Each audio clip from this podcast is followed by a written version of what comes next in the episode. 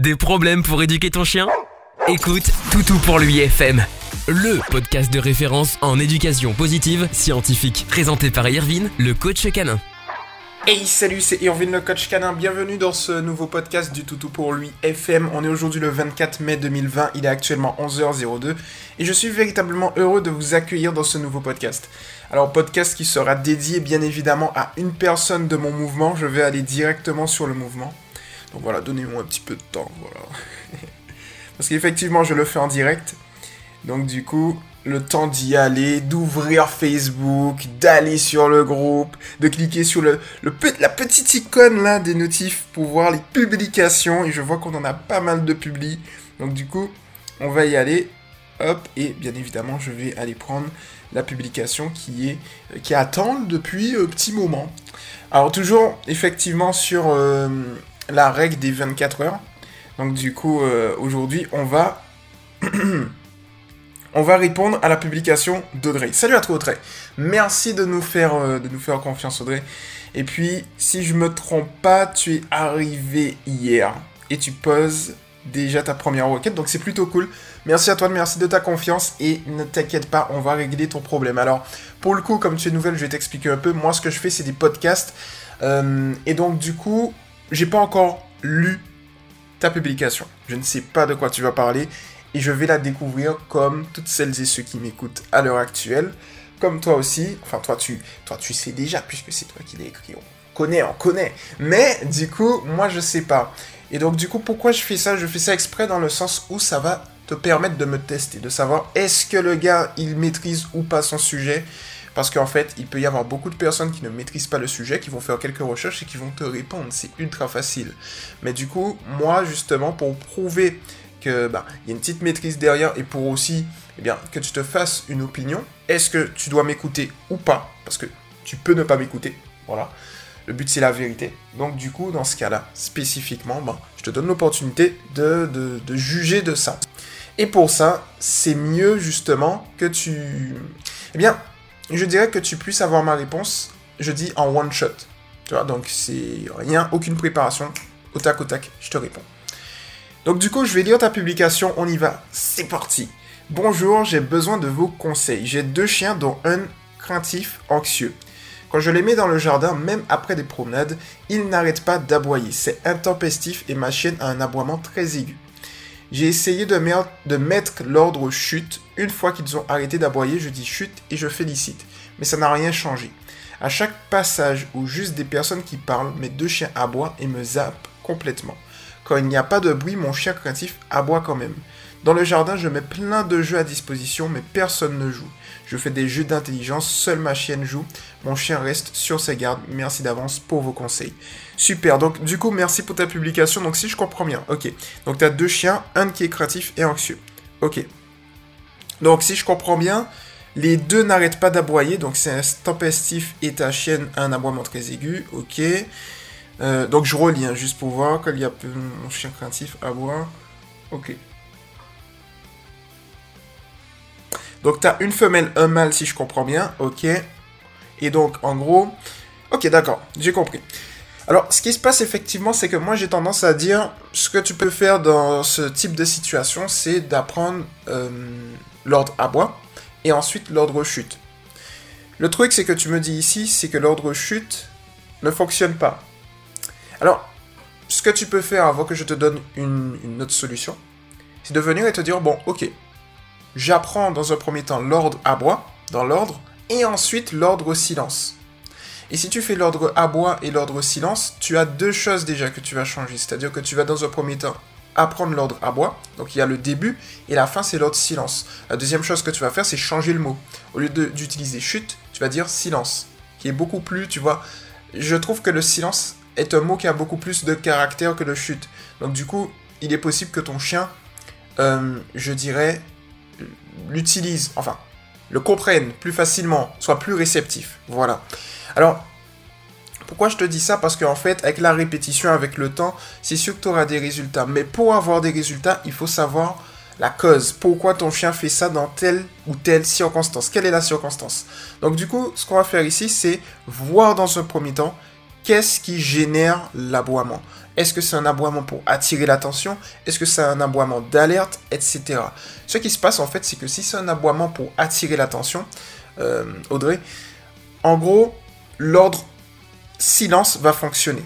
Parce que le chien, il se base sur le principe d'éducation positive scientifique suivant. Un chien recherche deux choses dans sa vie, des récompenses et de l'attention, en sachant que ton attention est une récompense. Donc si c'est des aboiements pour attirer ton attention, l'ordre silence va fonctionner.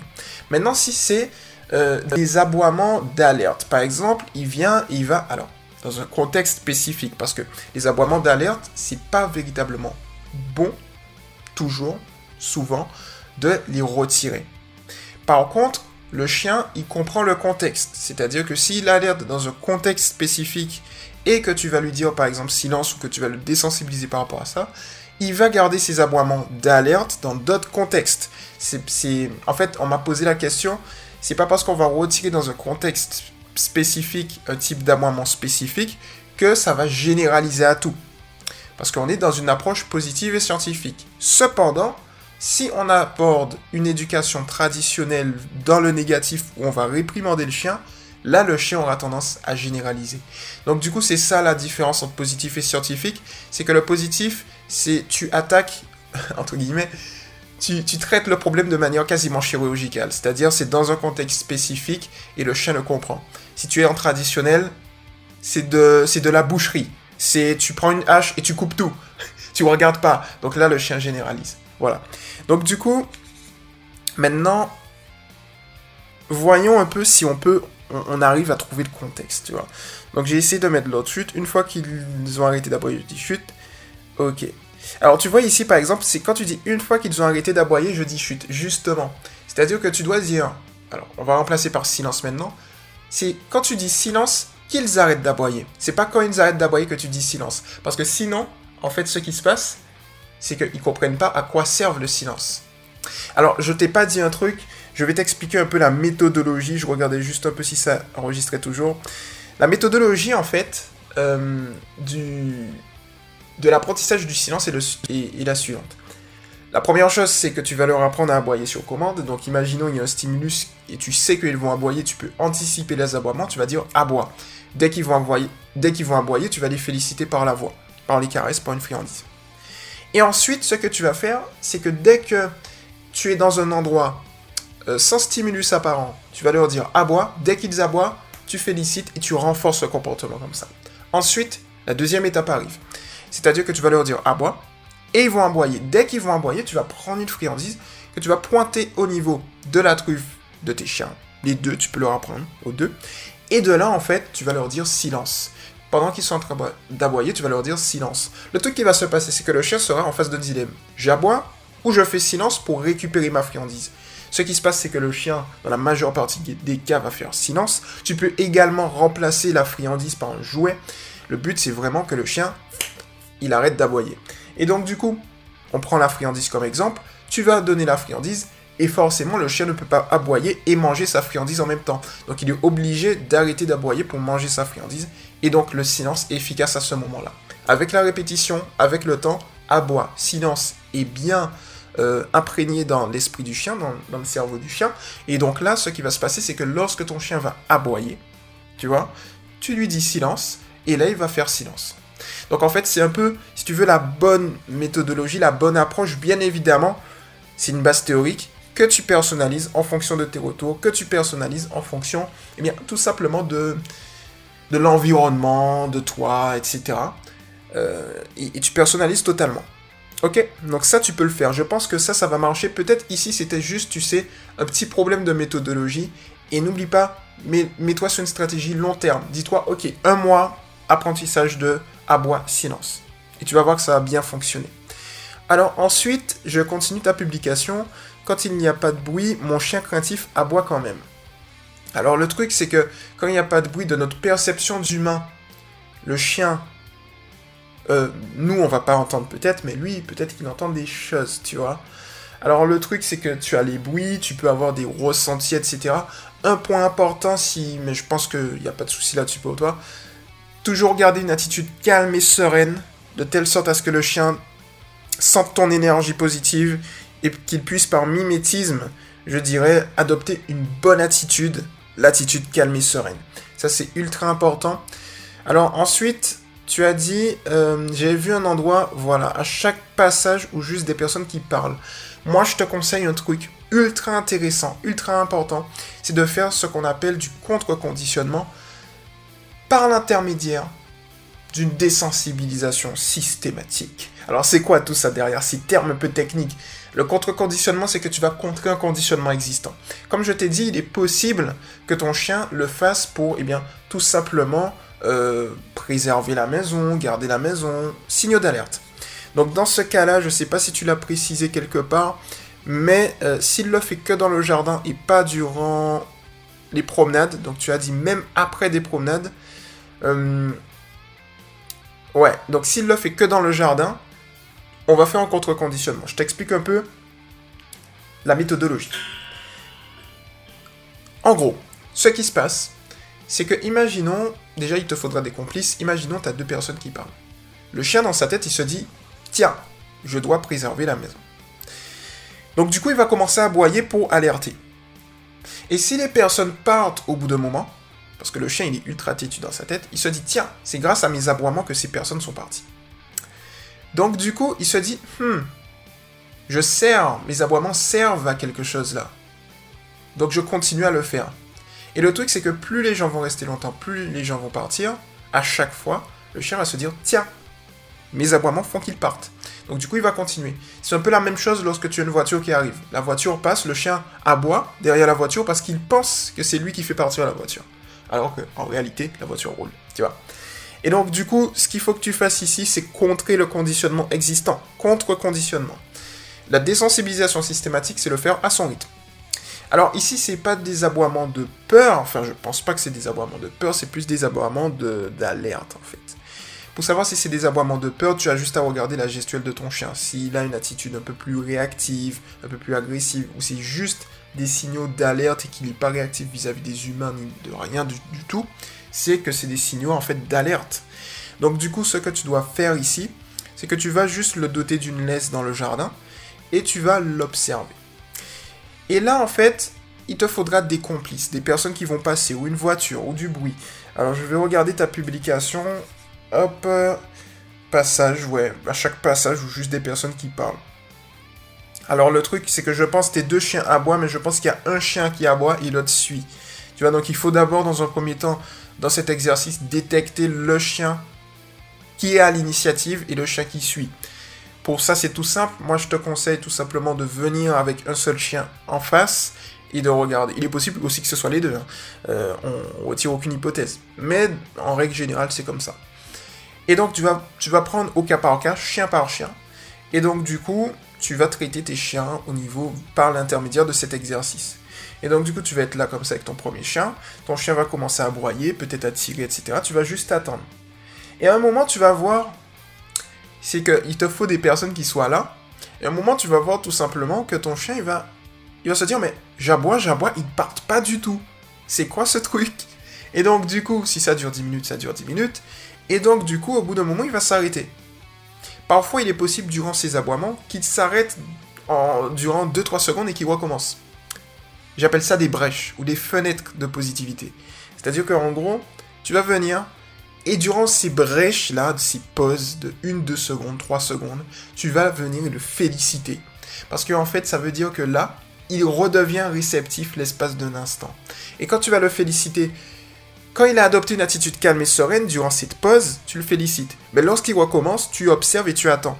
Ce qui va se passer avec le temps, c'est que inconsciemment puis progressivement consciemment, il va se dire tiens, durant en face plutôt, en face de ces personnes, durant mes séances d'aboiement, eh bien, je n'ai rien lorsque j'aboie, mais par contre, j'ai de très bonnes choses lorsque j'adopte une attitude calme et sereine. Et étant donné que le chien, il analyse tout le temps son référent ou sa référente affective, il va vite comprendre de quoi il en retourne lorsque tu vas faire ça et adopter ce comportement. Ok? Donc ça, tu peux le faire euh, très facilement aussi. Tu le fais avec tes deux chiens. Et lorsque tu vas faire ça, petit à petit, tu vas avoir une amélioration. Moi, je suis toujours dans une optique long terme. C'est-à-dire que si tu vises du long terme, tu es sûr d'avoir des résultats. Alors que si tu vises du court terme, tu vas être perdant. Tu vois ce que je veux te dire, André? Donc, du coup, moi je te conseille le long terme. Quand je dis long terme, 2, 3, 4 mois, le temps qu'il faut. Pourquoi? Parce qu'en fait, en éducation positive scientifique, comme on respecte le chien, on est dans une optique où on essaye de comprendre sa psychologie. Et le truc, c'est que ce que tu dois faire lorsque tu as un chien qui aboie, c'est que tu dois dans un premier temps lui désapprendre un comportement pour lui apprendre un nouveau comportement. L'avantage, c'est que ça se fait assez transparent, de manière assez transparente et progressivement. C'est-à-dire que si tu veux, le comportement que l'on ne veut pas diminue, mais en même temps, le comportement que l'on veut augmente. Tu vois, c'est pas un comportement qui diminue, il est plus là et ensuite on augmente le nouveau. Non, ça se fait progressivement. Ça se construit en fait. L'un diminue, mais en même temps que l'un diminue, l'autre augmente. Donc ça, c'est un avantage. Mais pour ça, ça prend effectivement du temps. Et ça prend du temps tout simplement parce qu'on va renforcer la relation eh bien, que tu vas avoir avec, ton, avec tes chiens. Mais dans un autre temps, on va également éviter de générer des problèmes en plus. Donc c'est pour ça effectivement que ça prend du temps, mais c'est ultra efficace. Et puis de toutes les manières, tu découvres ton chien, tu découvres de nouvelles choses et c'est plutôt cool. Alors dans le jardin, je mets plein de jeux à disposition, mais personne ne joue. Je fais des jeux d'intelligence, seule ma chienne joue. Mon chien reste sur ses gardes. Alors maintenant, parlons de ton chien qui est craintif et anxieux. Alors ici, moi je pense que si ton chien est craintif et anxieux, je ne sais pas s'il a un passé ou autre, mais l'un comme l'autre, de toutes les manières, je pense que dans un premier temps, tu dois lister l'ensemble des choses qui lui font peur en fait. Pourquoi? Parce qu'en gros, c'est l'environnement qui lui fait peur. Peut-être qu'il n'est pas forcément euh, anxieux vis-à-vis du jeu d'intelligence, mais il est anxieux vis-à-vis de l'environnement où est ce jeu d'intelligence. Il est possible par exemple qu'il y ait un bruit ou quelque chose comme ça qui va justement lui faire peur. C'est comme si je te donne l'exemple, euh, tu es dans une pièce ultra accueillante et tout, et puis tu as un jeu, voilà, imagine tu un enfant, tu as un jeu et tout, c'est plutôt cool, et tu joues avec.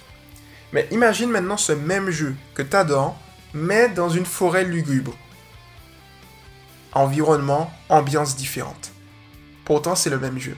Donc c'est pas forcément le jeu qui, qui fait que il ne joue pas, c'est peut-être l'environnement. Et dans cet environnement, tu peux avoir un ou plusieurs stimulus, je pense plusieurs stimulus, qui vont justement venir et augmenter sa crainte. Et donc du coup, ce qu'il faut faire, c'est venir tester, tâter, essayer de chercher quel stimulus justement euh, le fait réagir, le fait avoir peur. Quand tu as trouvé les stimulus, tu vas faire encore une fois un contre-conditionnement, tu vas contrer le conditionnement existant. Il a peur, progressivement, on va justement faire passer ce stimulus de stimulus à un élément à récompense, je vais t'expliquer c'est quoi, puis euh, lui faire apprécier le stimulus. Donc, la méthodologie est la suivante. Il n'aime pas le stimulus, tu vas prendre, imaginons, un ballon. Il n'aime pas le ballon, il a peur du ballon. Donc du coup, ce que tu vas faire dans un premier temps, c'est, pendant qu'il mange, tu vas mettre le ballon dans son champ visuel. Étant donné que manger, c'est une activité qu'il adore, le ballon dans le champ visuel va petit à petit être assimilé à quelque chose de un petit peu positif. Puis progressivement, ce que tu vas faire, c'est que tu vas mettre le ballon à une certaine distance de lui. Si tu vois qu'il adopte une attitude calme et sereine, tu vas le féliciter. Et puis tu vas approcher petit à petit le ballon. Et si tu vois qu'il adopte une attitude calme et sereine encore, tu le félicites. Si tu vois que c'est pas une attitude calme et sereine, mais qu'il commence à avoir peur et qu'il il émet des signaux d'apaisement, c'est-à-dire il, il, lèche sa truffe rapidement, il tourne la tête, il tourne le visage, il tourne le dos, il fait mine de flairer par terre, il baille, ces signaux doivent t'alerter pour dire ok, il commence à être anxieux. Tu éloignes légèrement le ballon et tu vois à peu près la distance où il arrive justement à bien gérer. Et tu approches progressivement, tu éloignes, tu approches, le but étant de l'approcher le plus possible, de telle sorte à ce qu'il soit euh, dans une attitude calme et sereine. Là, le ballon est ce que j'appelle un élément à récompense. C'est-à-dire que le chien n'aime toujours pas le ballon, mais par contre, il ne réagit pas ni dans le positif ni dans le négatif, il est neutre. C'est-à-dire que pour lui, il adopte une attitude calme et sereine dans le seul but d'avoir des récompenses de ta part. Et ensuite, la dernière étape, c'est tout simplement de faire du ballon quelque chose de très positif pour lui, qu'il l'apprécie. Et pour ça, c'est la mise en place de la confiance, c'est-à-dire qu'avec la répétition, le ballon il a, il commence à jouer avec le ballon tranquillement. Euh, ça, c'est avec le temps que ça va venir. Et avec la répétition et euh, la fréquence d'apparition du ballon. Donc ça, c'est un petit exercice que tu peux faire également qui va te permettre de régler la situation aussi. Et tu fais ça avec tous les stimulus. C'est-à-dire que là, le ballon, c'est un exemple fictif. Peut-être qu'il n'a pas peur du, ballon, peut-être qu'il a peur d'autre chose. Mais là, effectivement, euh, tu fais ça avec n'importe quel objet, ça va fonctionner. Bien évidemment en personnalisant puisqu'on est sur une base toujours théorique. Bien que la théorie et la pratique en éducation positive scientifique, voilà, c'est très très proche. Le dernier point que j'ai à te faire part, c'est tout simplement la gestion de l'énergie au sein de l'environnement joue de la musique. Une musique positive, énergie positive, le chien réceptif à l'énergie, boum. Une énergie apaisante, musique apaisante, le chien est, réceptif pardon, à, l'énergie apaisante, boum, tu mets de, la musique apaisante. Voilà, ça c'est un, petit tip qui, qui fonctionne très très bien et, tu peux le faire. Alors ensuite, il y a un dernier point avant de, terminer, c'est que quand tu dis quand il n'y a pas de bruit, mon chien craintif aboie quand même. Donc là, je revenais dessus. Il est possible qu'il entende des choses ou un contexte qui fait qu'effectivement il va aboyer alors qu'il n'y a rien. Mais de son point de vue à lui, il y a quelque chose. Il ressent des choses. Et comme il ressent quelque chose, il aboie tu vois. Donc du coup, ici, c'est vraiment la maîtrise du contexte, la maîtrise de l'environnement. Lorsqu'il va être dans un environnement sécurisant, il est possible que l'environnement soit sécurisant pour ton autre chien, tu vois, mais pas pour lui dans le sens où il y a certains stimulus qui, voilà. Donc du coup, Audrey, voilà pour euh, les petits tips que je te conseille à ce niveau-là. N'hésite pas à me faire un retour de toutes les manières, Amy de la team, euh, ou Méloge de la team, à l'heure où je parle, dans un mois va venir et te faire un retour, euh, ils vont voilà, elles vont directement te contacter pour savoir comment ça s'est passé. Donc on fait un suivi personnalisé parce que notre but c'est tout simplement non pas de te donner que des conseils mais de vraiment régler la situation. Donc du coup tu peux nous faire également des retours mais sinon si on te voit pas, eh bien un mois après sache que on revient vers toi. Euh, un mois après, un petit peu plus parce qu'en fait avec tout ce qui est confinement, toute cette histoire là en fait, on a dû couper, on a pris du retard, donc du coup on rattrape le retard progressivement. Donc ne t'inquiète pas à ce niveau-là, contacte par Messenger un mois après et ça devrait le faire. Donc voilà pour le coup Audrey, n'hésite pas à, me faire un retour si tu veux. Et pour toutes celles et ceux qui m'ont écouté, eh bien n'hésitez pas aussi si vous voulez votre podcast personnalisé à rejoindre voilà, le mouvement Éducation positive pour les chiens officiel du 6 tout pour lui et à vous abonner à Toutou pour lui TV.